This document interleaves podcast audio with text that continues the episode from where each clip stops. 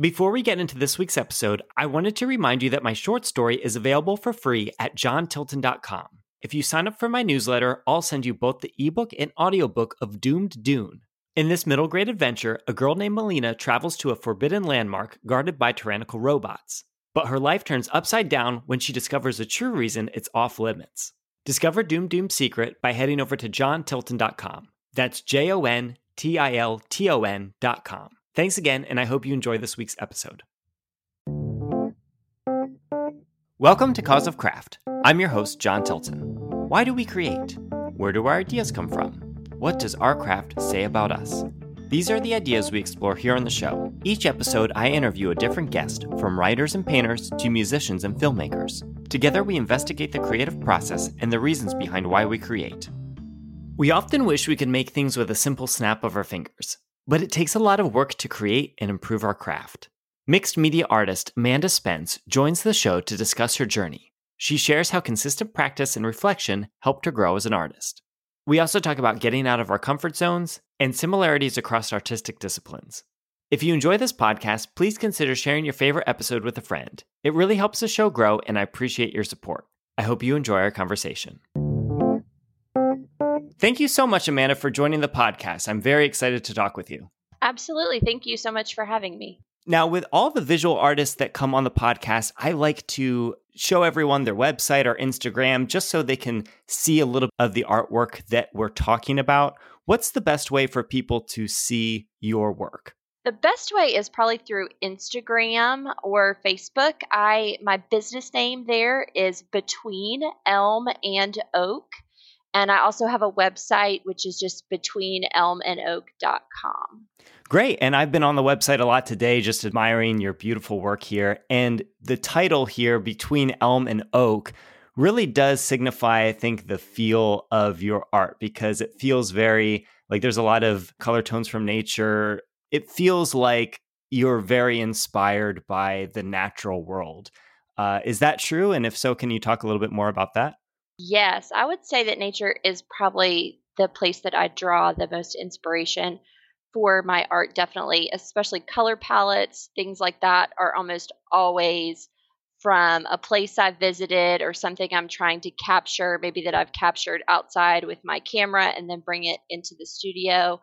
Between Elm and Oak became my business name because I do live in an old farmhouse that's between two really huge, well established trees, a large, probably 300 plus year old oak tree in my backyard and then a very large elm tree in my front yard. My studio is in between them. So that was kind of the inspiration for that.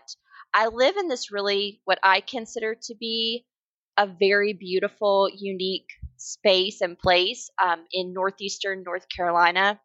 I tell people if you want kind of a visual, the book that just came out, Where the Crawdad Sings, that's really popular, that is kind of set based upon where I live. It's a marsh swamp, but close to the ocean, surrounded by a lot of just really beautiful landscape. I've lived here my entire life in this little corner of the world, and I am so inspired by this place. And I have never even really thought of living anywhere else. I um, grew up in the outdoors. I, on boats and on the water, and a lot of my art comes from just what I have seen and what I've grown up around. And I'm just so inspired by everything natural, everything outdoors. So um, I'm glad that feeling kind of comes through to you just when you're you're seeing my art.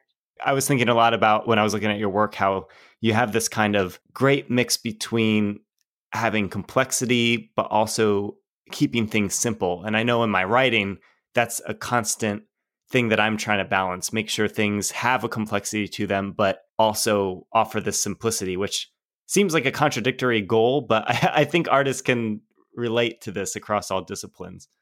Right. Yeah. I totally think paring back and editing and being reserved kind of is much harder than uh, laying it all out. And that's something I've had to learn over time as an artist. I think if you look at a lot of my earlier work, it tends to not be on the simple side, be a little more complicated, and sometimes what I would consider to be even cluttered when I look back at it now. And I think that for me, um, when I start with something, I typically start with in one specific place. So, with some of the collections I've done in the past, I have started with a color palette, for example, that will be based on um, maybe a, a specific location that I've taken a lot of photography from.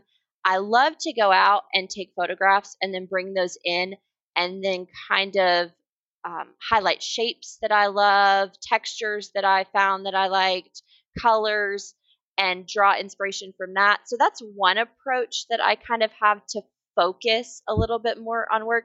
Another approach that I kind of have is to focus on one specific subject matter. Um, some of my art you'll see when I do like floral art, any kind of abstract flowers, for example, I typically focus on one flower. It's just a easy way for me to kind of really hone in on what does this flower really look like, not just realistically, but if I took it into the abstract, what are the shapes, what are the colors, and kind of focusing in and being specific for one subject matter in that regard. Um, and then I would say the third approach that I've kind of taken, and this is probably a little bit more unique to me. I think a lot of artists can say, you know, we look, they they kind of look at maybe a place that inspires them or a specific subject.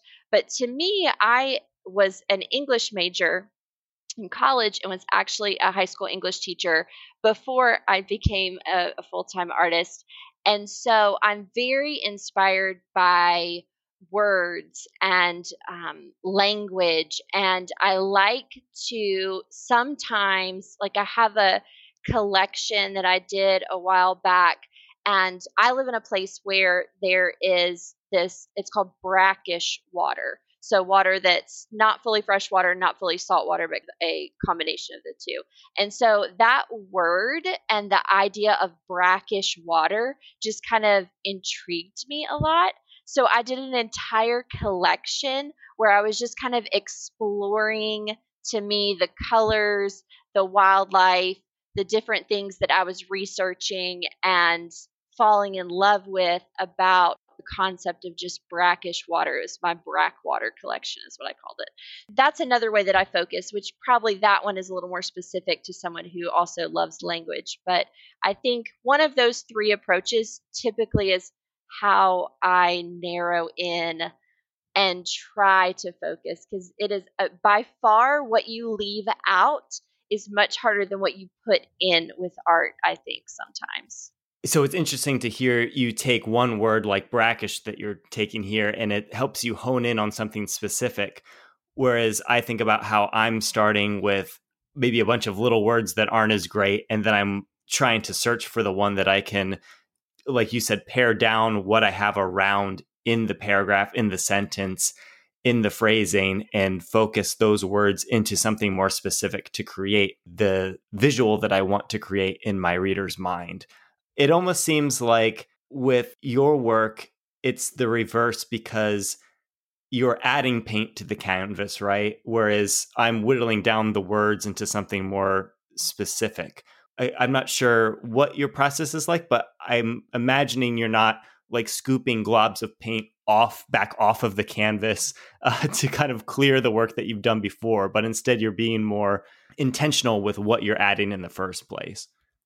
Yeah, that is true in a lot of cases. A lot of my work is layered. So when I'm not sitting down all at one time, is what I mean by that, to start to finish, I'll be waiting for something to dry and then come back over top of that. Um, so there's not any kind of mixing or anything like that. So I think that for me, and there are there are definitely times when I come back over with even white paint if I need to, or you know, black and and take some things out. But when you're layering, and I think a lot of mixed media artists have this experience because mixed media refers to the fact that we're not just using paint. Sometimes I'm using inks, sometimes I'm using collage materials sometimes you know i'm using things that are like a watercolor or something that's much more runny so it's the idea of the layers and i have the ability then to kind of take out things that i don't like in a work that or i don't like the overall composition of it i can change it by simply giving what I've done time to dry, time to set, and then I can come back over with another layer of something that adds another kind of element of complexity to it, but um, takes out what I'm trying to take out, if that makes sense. So you can definitely uh, edit, I feel like, in artwork, and especially in mixed media, if you have knowledge of different kinds of media. And that tends to be how I do things personally is just build another layer if there's something that I think is missing or something that I want to change in a in a piece of work. A lot of times things come up where across disciplines the work part of it ends up being a lot more similar like the process ends up being more similar than you might think. And so yeah. I was here assuming oh well, it must be similar but this other way around, but the way you just described it is almost just like a uh, like a metaphor for what I'm doing going back over things uh, you mentioned like letting things dry and just for me taking a step back away from it can help me to see things and see what i need to add or subtract. And that is really cool that you have this process that's almost like i guess back to like a writing correlation. It's almost like painting the white out over the words and backspace on the keyboard and just rewriting. That's the similarity and sort of the tactile part of it. I found with a lot of creativity in general is that the process of creativity tends to go across disciplines. There is a process to all forms of creativity, and there's a lot of overlap, whether it's writing or like what I do with art or even with music and songwriting. There tends to be a lot of overlap, I think, just because the process of creating does have this kind of woven similarity through all different genres. And on your website, you describe yourself as an accidental artist, which I just think is a term I have to ask you about. So, how did art come about in your life, and what made you start doing this? Yeah, absolutely. I I came up with that because I was trying to describe what I was when I first started kind of on Instagram and wanted to kind of um, have a short synopsis about me. And so the accidental artist is pretty much what it sounds. I was not an artist from the beginning kind of i guess. Like i i was a creative kid for sure. I loved crafting and i loved working with my hands. I loved writing. I loved poetry. That's what i did in college. And I never really saw myself, thought of myself as, oh, I want to go study art. I want to be an artist. This is what I want to do with my life. And things kind of changed as they tend to do when you become an adult. I was a teacher. I taught high school English. I loved it. I loved teaching writing and I loved teaching that age group, teenagers. And then as life happens and I had children, I decided that I wanted to be at home when they were babies and have that opportunity to be a stay at home mom. I was very blessed that my husband's work and our financial situation allowed me to do that. So we had our kids all close together. I had three kids in five years. And so here I was, a stay at home mom with a bunch of littles around me. And I think I went through the process a lot of moms go through of just kind of getting lost a little bit in motherhood, especially when you have that many littles all the time that are, are needing your care and attention. And so I started looking for an outlet, kind of. I didn't really feel inspired to write at the time. I was reading a lot, but I wanted something that was something I could go do that was out of my house and that I could have a little me time. And I found some local classes that were art journaling classes um, at a local studio where I was living. And I started doing those in the evening. Within about a year and a half of me starting those classes, I set up a little studio in my house. And about another year after that, I created an Instagram account and just started sharing some of my work. And then before I knew it, um, some of my work was selling and I was doing more and more. And fast forward to now, and I am a full time working artist. So it is kind of funny how that all happened. I never would have planned it that way, but I absolutely love what I'm doing and I'm very passionate about what I'm doing. And everything has worked out so much better than I ever could have um, even imagined just because I followed things I was passionate about and did some scary things and put my artwork out there. And it's all been great. You mentioned scary things. Was there a particular step that was either more difficult or felt like you were taking a bigger plunge than you had prior to that? Yeah, I think just the first kind of scary quote unquote thing that I did was just even starting an Instagram account. I think a lot of people that don't have like formal art training or are kind of people that are self uh, artists like I was and that are just getting into being creative and as far as visual art when they're a little bit older it can be scary to like put your stuff out there because sometimes it's it's not even like I look back now on some of my early work and I'm so embarrassed. It's just I I'm like, "Oh my goodness, why did I ever share that?"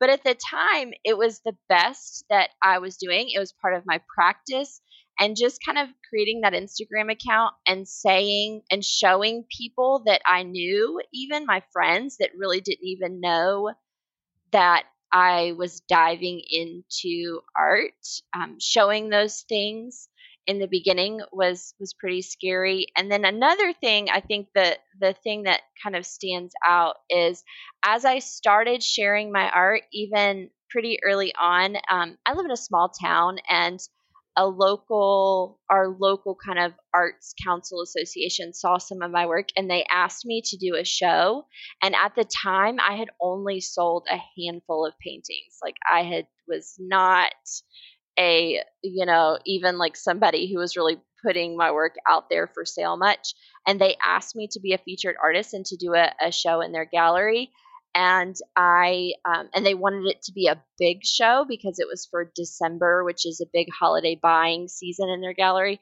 So I did a 36 piece collection um, for that gallery, and that was very scary for me at the time.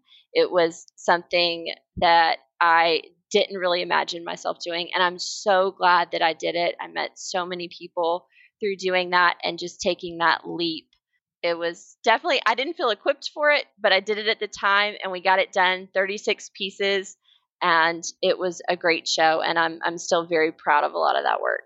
It's also cool to hear the naturalness of the path too. So there's these big moments of almost if you're climbing a mountain, you're reaching these kind of checkpoints maybe ahead of where where you think they're going to show up.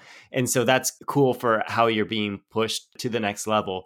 But I think a lot of people who maybe daydream about becoming an artist or a writer or a musician or something like this, they have this idea that, well, maybe like if I snap my fingers hard enough, it'll happen at some sort of magic moment yeah. when really no matter how you're getting into it whether it be this accidental route like like you are or if you're doing an intentional route these things take time and there's there's different points along the way that are part of the journey and it doesn't necessarily look like how you would draw it up if you were to plan out a art career but it sort of comes at you once you start down that path whether it be again accidentally or intentionally. Yeah absolutely. I think that sharing and just being brave is such a big part of it and doing that consistently I think that a lot of people, like you said, they they expect to kind of the like, oh, you know, I'm gonna share a few things, and then hopefully it, you know, it just goes viral. We live in such a viral culture, you know, everybody wants to go viral. But the reality is, is I'm sure you know as a writer, I think writers probably know this more than any any other um, you know kind of genre is that you you have to just show up every day and do the work and there are a whole lot of days in between those big moments of big things happening or opportunities coming and you still have to show up every single day and you have to paint or write or compose whatever it is you're doing and you have to just practice your craft. And then along the way things come but a, a lot of it is just work. I mean that's a lot of art is just work. That is the reality of it that i think a lot of people don't necessarily like to hear about sometimes. Yeah i agree. There's definitely a misconception in that specific area where eh, people and there are moments of like creativity striking you like lightning right? Like there is these moments yeah, where, yeah, like aha sure. moments but a lot of times those come after a lot of work but again it's i think people tend to say oh i'm going to wait for this inspiration to strike when if you're at your workspace working on something that is what like if i'm ever stuck with writer's block I don't come out of it by not working. like like right. I, I come out of it by continuing. Maybe maybe I have to look at it from a different angle, or maybe I have to step away and work on a different bit of it. But the answer isn't just going to magically come up, or it's only going to come up if I continue pushing forward, even if that's just pushing it in a different direction than I was trying to before. Exactly yeah, I I completely agree with that. I think that um, if you just sit around and wait for inspiration to strike, you will not have a very large body of work at all. and um, I think that you probably have this similar experience to me that sometimes I have to uh, create a lot of bad things before I get to the good things. I there are there's a lot of art that doesn't see the light of day that happens in my studio and I'm sure that you know there's a lot of things you write that no one will ever read or that gets backspaced and changed and I think that that's part of the process too that you have to you know for me in order for the good art to come there's a lot of times when I have to practice techniques. I have to create a lot of things that I don't love in order to get to things that I do love. Yeah, 100%. And then there's this also kind of funny danger to that too, because I think that's where a lot of the scary bits and the fear that you talked about earlier do stem from is once you become aware that, like, oh, uh, not everything I touch is going to be gold, and like, you know, and, and, and sometimes I have rose colored glasses of the creator because I made it. And so it's a lot of trying to figure out, well, what what actually does make something good. And so you mentioned you had work that you posted or sold maybe even you had older work that you look at and you're kind of embarrassed about today and so so that work versus today what did you find how did you grow was it a a mix of like self-assessment and finding a mentor or reading books about art? What, what kind of were the big parts of your journey of realizing how you could improve your craft and make it better the more that you did it? Practice is a big part of it, like we've kind of already talked about. But for me, I think that finding my voice, so to speak, as an artist has come over time. I think a lot of my earlier work, I emulated a lot of people whose work I loved. And I don't think there's anything wrong with that. I think that that's a good way for you to explore. Um, and especially in the beginning, if you're not sure what your style is. And I think I had to really sit back and reflect on what I wanted my art to say, what did I wanted my art to feel like when people saw it and from there, I began to really explore okay what what do i really like and i did a lot of that by looking at other people's work looking at um, even the drawings and sketchings and different things of famous artists that we all know but not necessarily their well known pieces.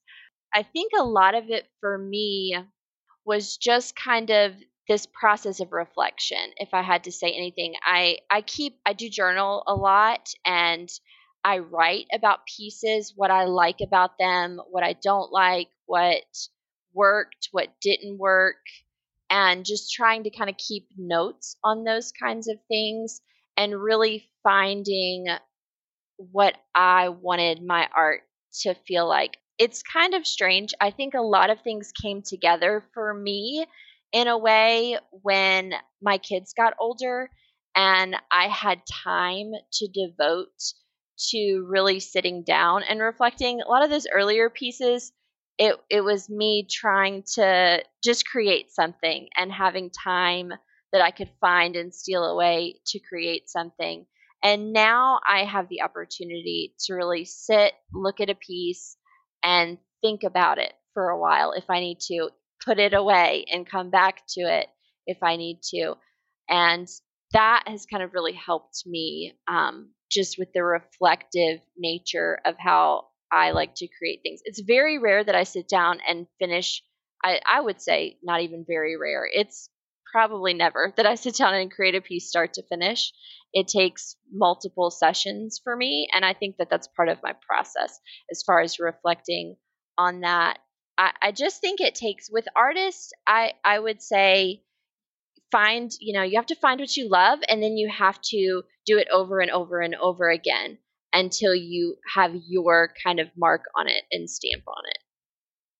And so we talked a lot about your process here, and we also talked about how you came into all this with needing an outlet or wanting an outlet, and it progresses to something beyond what you probably originally expected here yeah. And now that you you know you're saying your kids are older and now that this is i you know maybe at this point you need an outlet from the original outlet you know because it's yeah. work for you and things like that. But the question i always wrap the show up with is why do you create? So now that it's become something beyond the outlet that it was what is it that keeps you wanting to improve your craft and uh, give your art to the world? So this question is something that you think about a lot i think when it becomes your your job because work is work no matter what you're doing. And so when i think about this i go back to kind of a philosophy that i live my life by and um, it comes from a, a poem a, a poet you might have heard of mary oliver and she has this this stanza in one of her poems. It's, it says instructions for living a life. Pay attention. Be astonished. Tell about it and I think for me, I'm at this stage where I really want that to be my life. I want to pay attention to the things around me, I want to be astonished by them. And my art is the way that I tell about it. And so for me, I create because it gives me a language to communicate with people and a way to almost make friends. I know that that's that's a strange kind of thing, but my art hangs in people's homes and I love the idea that I get to create something that somebody else gets to see and enjoy, and they might see and enjoy it and value it for a totally different reason than why I created it. But I just love that. And I, I love that I get to share that common experience with people. Well, I think those are beautiful reasons to create. And I've loved listening to your insights here. And I'm so thankful that you agreed to come on the show and share this with us. Can you remind everyone one more time where to find your artwork, your website, your Instagram? Sure. I am on Instagram and Facebook as Between Elm and Oak. And then my website is just betweenelmandoak.com. Well, great. Thanks again, Amanda. It was a pleasure to have you on. Thank you so much. It was great talking to you. Thanks for listening to this episode of Cause of Craft. You can find Amanda's artwork at betweenelmandoak.com. If you enjoy this podcast, please leave a five star review on Apple Podcasts and Spotify. Doing so helps others find the show, and I appreciate your support. If you'd like more discussion about growing in your craft over time, check out episode 30 with game designer Shara Meredith. She discusses her journey from Googling how to make a video game to actually producing one. And if you have feedback, suggestions, or guest recommendations, send an email to john at causeofcraft.com. Thanks for listening and see you next time.